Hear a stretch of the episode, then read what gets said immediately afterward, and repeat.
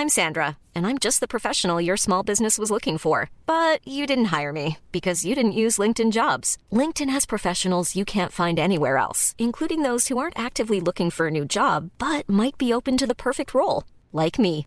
In a given month, over 70% of LinkedIn users don't visit other leading job sites. So if you're not looking on LinkedIn, you'll miss out on great candidates like Sandra. Start hiring professionals like a professional. Post your free job on linkedin.com/people today. Épisode 6 Le cœur des hommes.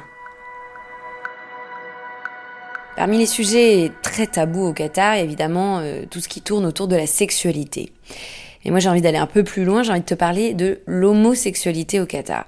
Là, évidemment, je vais aborder un thème particulièrement touchy. Je rappelle qu'aux yeux de la religion islamique, c'est totalement, complètement interdit, banni, haram, tout ce que tu veux. Et du coup, c'était assez intéressant de se rendre compte que euh, malgré ce tabou énorme, bah, comme dans la plupart des sociétés, c'est une réalité. Il y a bien sûr des Qataris homosexuels, et non seulement il y en a, mais c'est assez surprenant de voir que bah, c'est presque toléré.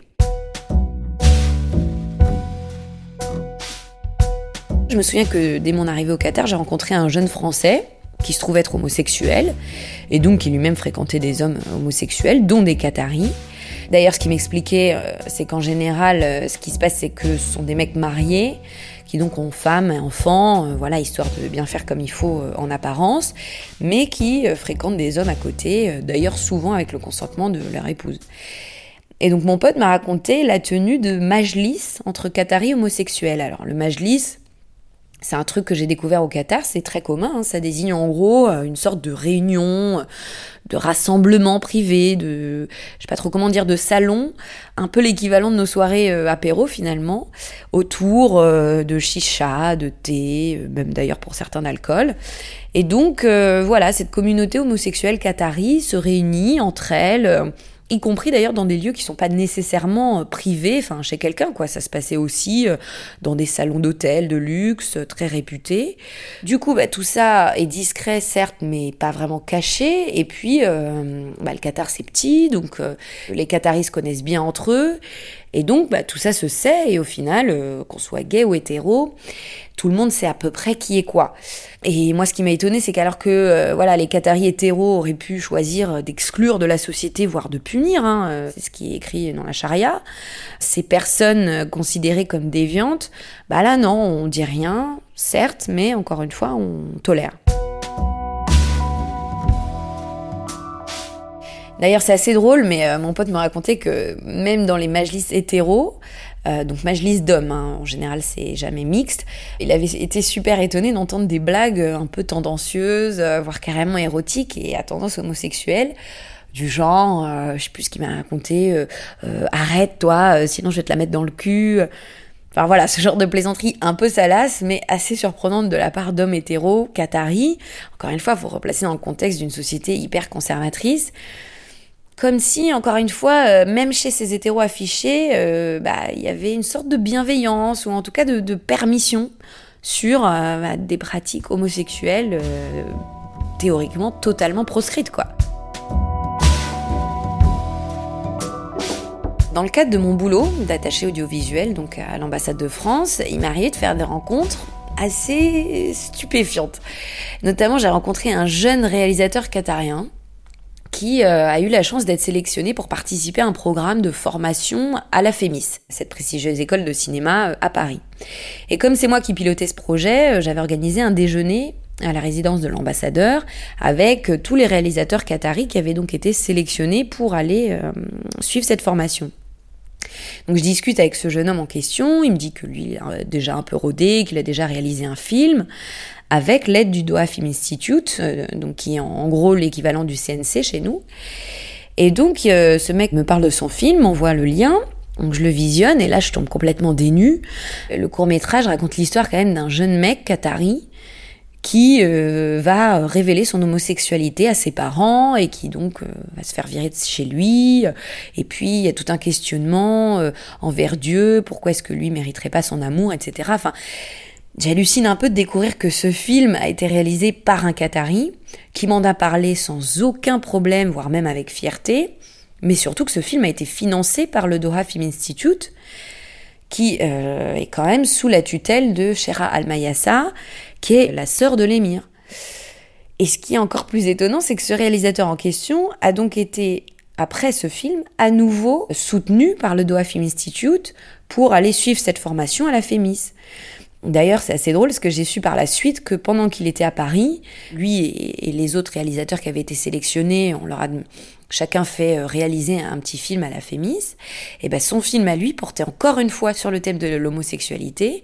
Et je me souviens que la Fémis était un peu gênée, qu'on en avait discuté parce que eux évidemment voulaient pas euh, censurer son travail, mais euh, c'était un peu compliqué vis-à-vis du Qatar et du Doha Film Institute, et donc ils lui ont fait réaliser un deuxième film qui lui a pu être montré au Qatar une fois de retour. Et là, tu dis, bon, même si tu comprends que le Doha Film Institute, euh, ils veulent pas trop faire de vagues, bah, ils ne l'excluent pas non plus complètement du circuit, quoi. Donc, je sais pas, là, je me dis qu'on tient peut-être euh, le début du début des prémices euh, d'un engagement militant pour la cause homosexuelle.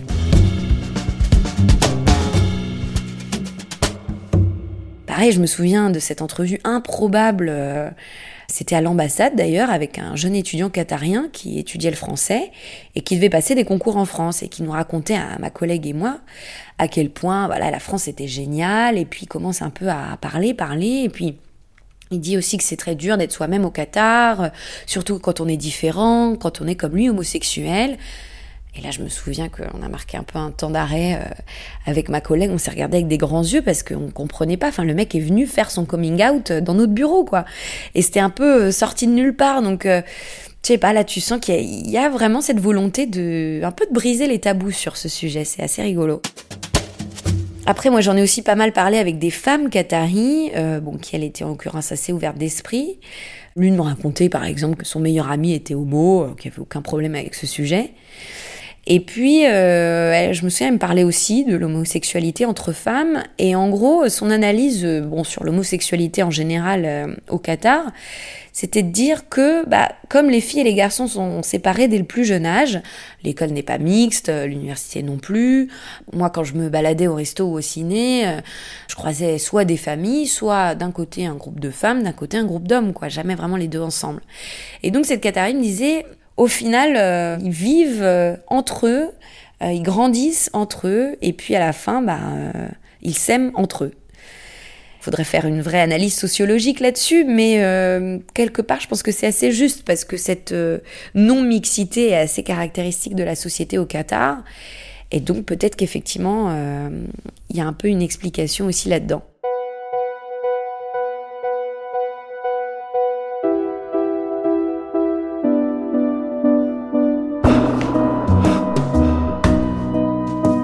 Au final, moi, ce qui m'a vraiment étonné sur ce sujet, c'est que moi, je pensais que l'homosexualité au Qatar, euh, voilà, c'était le mal, c'est sale, c'est contre nature, euh, contre la religion, c'est pas bien, enfin voilà. Et en fait, euh, tu réalises que bah, c'est là, ça se voit.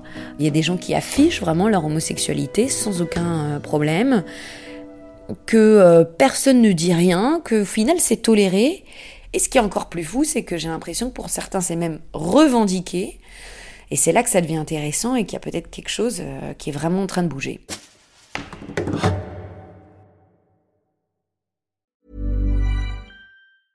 Mom deserves the best, and there's no better place to shop for Mother's Day than Whole Foods Market. They're your destination for unbeatable savings, from premium gifts to show-stopping flowers and irresistible desserts. Start by saving 33% with Prime on all body care and candles. Then get a 15-stem bunch of tulips for just $9.99 each with Prime. Round out Mom's menu with festive rosé, irresistible berry chantilly cake, and more special treats. Come celebrate Mother's Day at Whole Foods Market.